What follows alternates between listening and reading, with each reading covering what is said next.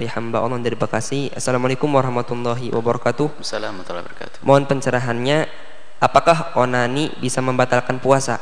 Dan bila batal, gimana cara mengganti puasa tersebut? Apakah diganti dengan fidyah atau puasa? Sekian dan terima kasih. Dalam puasa, dalam fikih puasa praktis, mohon ini bisa diambil, bisa di-download juga di buyayahya.org.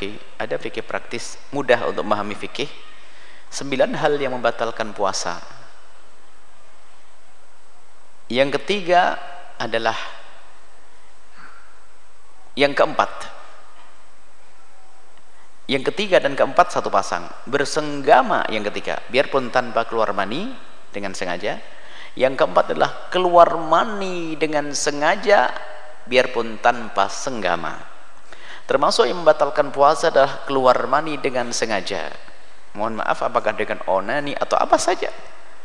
Yang penting mengeluarkan mani dengan sengaja. Jika ada orang keluar mani tanpa sengaja dia lagi terlelap dalam tidurnya mimpi basah dilihat betul ada air mani tidak batal.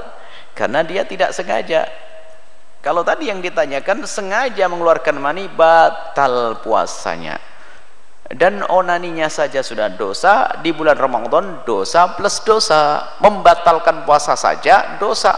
Contoh membatalkan puasa yang tanpa dengan dosa. Makan makanan sendiri. Onani kan nggak boleh.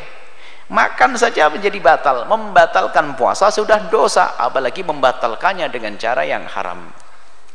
Nah bagaimana hukumannya dalam madhab kita? Imam Syafi'i nggak ada denda di sini tobat saja yang banyak tapi wajib mengganti nanti yaitu kodok. Mengkodok. Dalam madhab syafi'i tidak ada kafarah ya. Berbeda dengan madhab malik misalnya. Madhab syafi'i nggak ada kafarah di sini.